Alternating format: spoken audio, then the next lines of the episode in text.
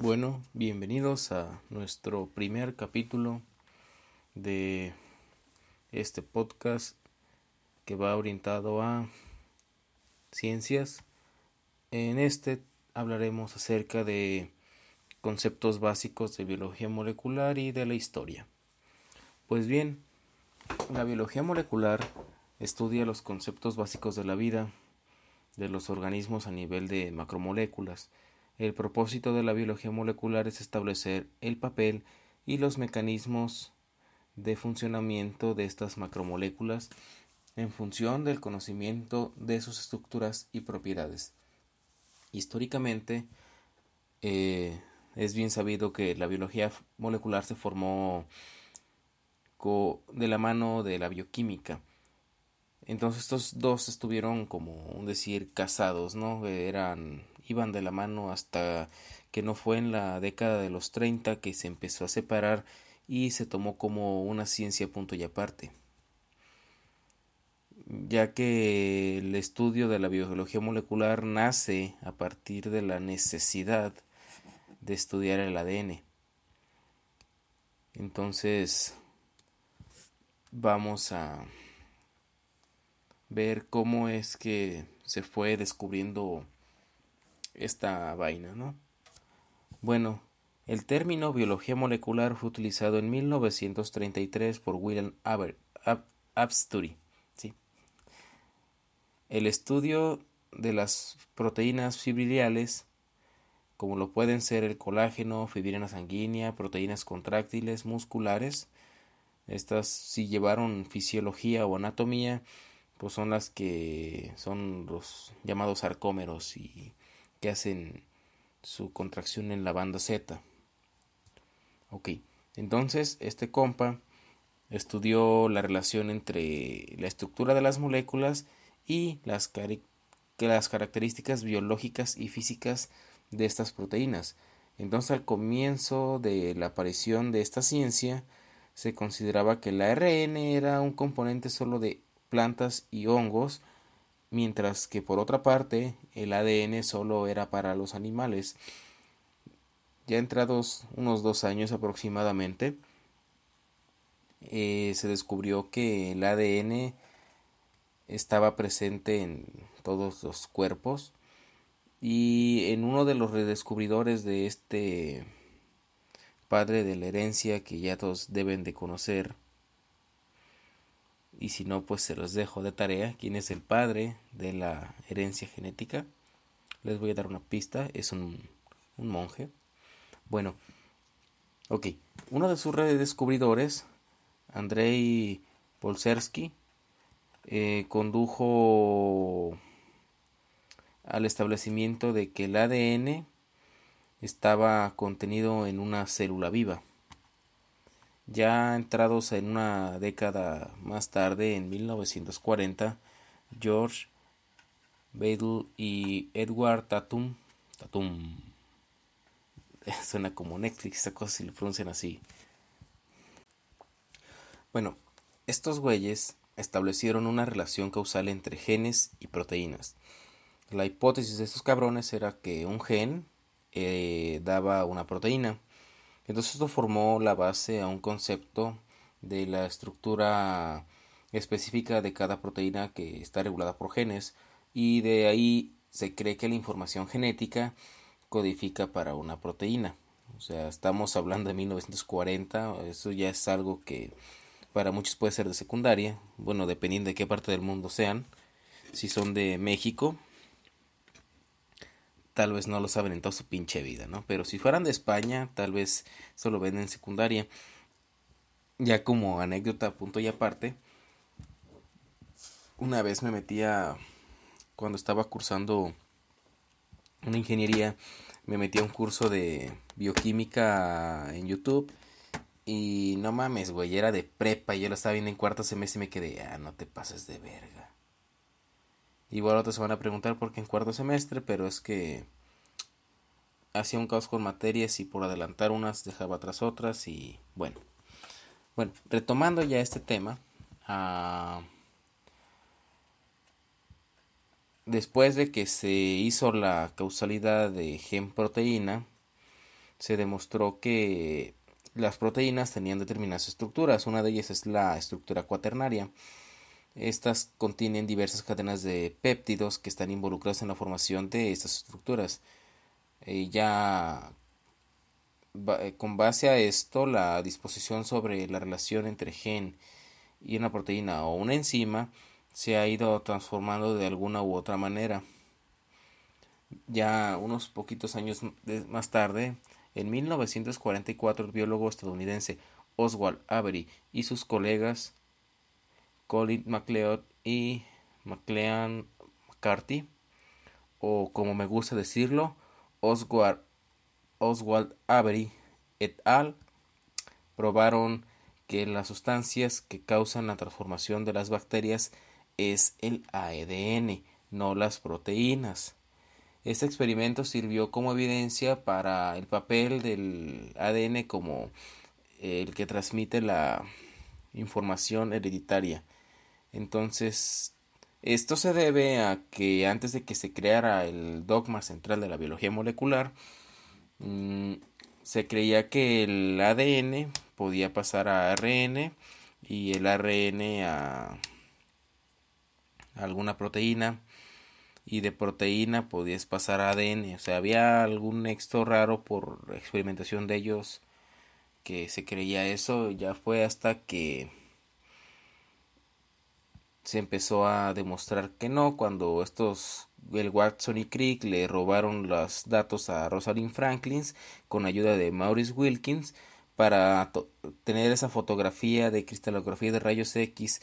Eh, ya teniendo esa fotografía, Watson y Crick utilizaron sus matemáticas y algunas otras cosas para dar con el paper que los daría a conocer mundialmente y ya así se sabría ahora sí la estructura del ADN.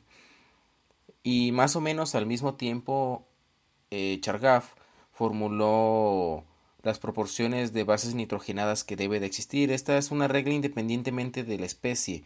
Vale madre si eres una vaca, un perro, un gato, un chilango, un italiano o alguien de provincia, siempre vas a tener la misma cantidad de adenina a tiamina y de guanina a citosina.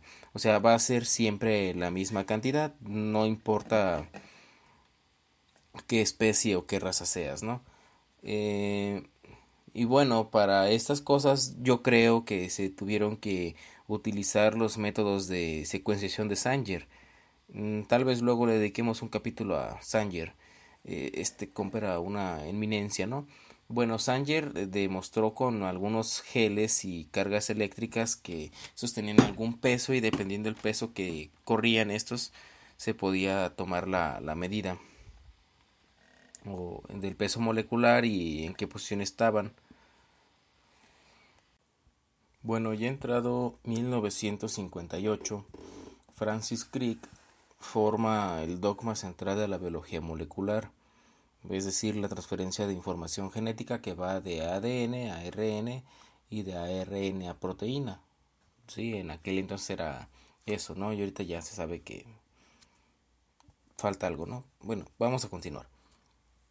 Ah, ok, la esencia de este dogma mm, nos dice que las células tienen un cierto flujo de información dirigida desde el ADN que a su vez es este un texto genético. Visualicen una hoja como un papel en el cual van a estar escritas cuatro letras, las cuales son A, T, G y C, las cuales corresponden a adenina, tiamina, guanina y citosina.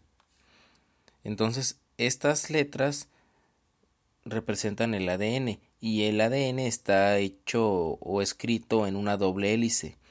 Entonces se van a formar ciertas secuencias de letras y estas letras se llamarán nucleótidos. A esto se, transcribe y ese proceso se llama transcripción. O sea que pasamos de ADN a ARN. Durante este proceso, cuando se sintetiza el ARN, es casi idéntico al código genético. ¿Y por qué digo casi? Porque tenemos tiamina en el ADN y en el ARN sería uracilo. Entonces todas las letras T las vamos a borrar y las vamos a cambiar por una U. ¿Sí? Entonces el ARN se denomina ARN mensajero cuando sale del proceso de la traducción. Entonces, este, una forma de secuencias de ARN dentro del código genético se les llaman tripletes. Durante este proceso, el texto de ADN y de ARN de nuestro ácido nucleico se convierte en un texto de cuatro letras a un texto de 20 letras. Mm, se van a quedar pensando, oye, pero ¿por qué está pasando esto? ¿Se multiplicó por 5? La verdad es que no. Y bueno, decimos que solo hay 20 letras porque solo hay 20 aminoácidos naturales. Hablando de nosotros, ¿no? Y hay cuatro letras en el texto. Entonces, este. ¿Cuántas posibles acomodos se tienen, no? Es lo que hay que pensar ahora. Eh, bueno, vamos a desmenuzar esta madre, ¿no? Si tenemos un alfabeto de cuatro letras y el código genético se va a organizar en cadenas de tres, las cuales van a ser llamadas codones. Entonces tenemos tres posibles letras, un lote de cuatro letras. A ver con la cuántas pinches combinaciones tenemos. La respuesta es 64 combinaciones de tres letras.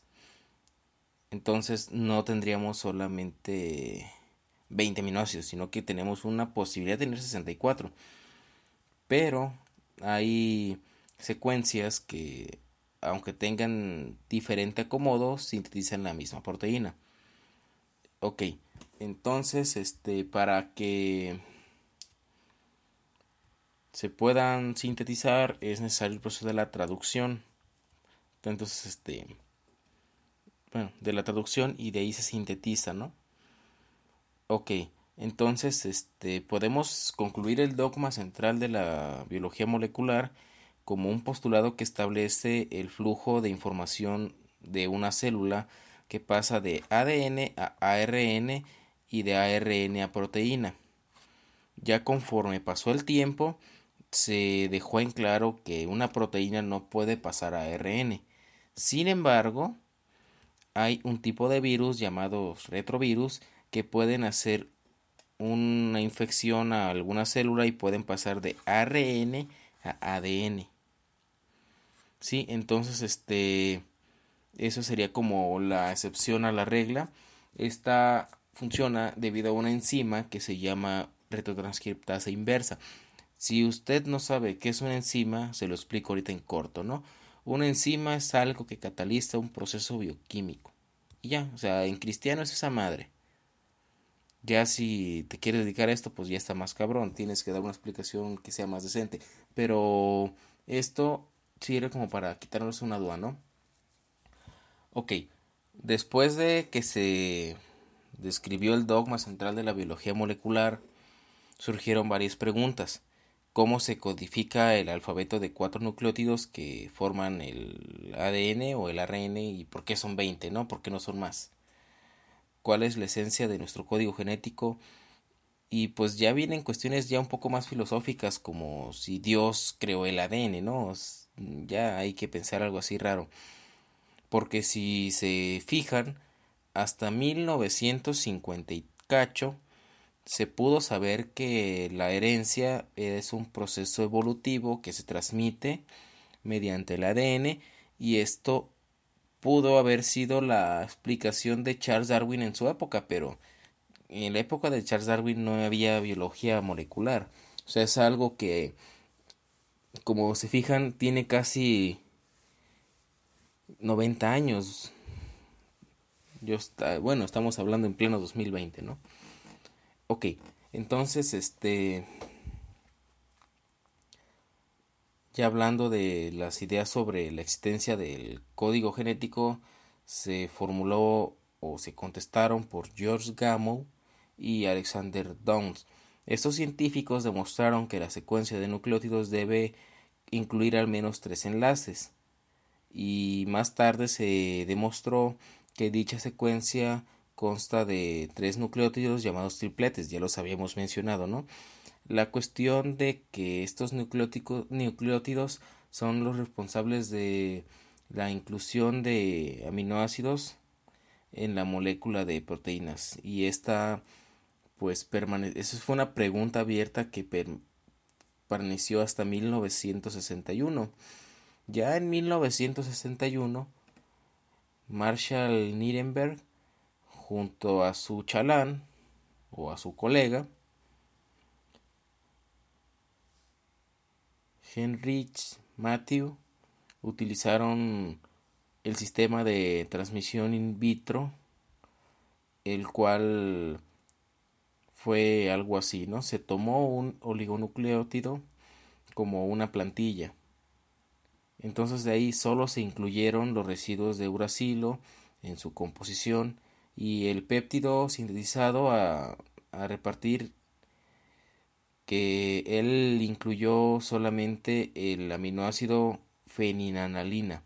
Por lo tanto, el valor del codón se estableció por primera vez con el codón UUU, o sea, tres U seguidas, y estos codifican feninanalina. Un campo de de ellos, este, un chavo que estaba con ellos, Harkoran, descubrió la secuencia de nucleótidos UC, UC, UC, UC, UC.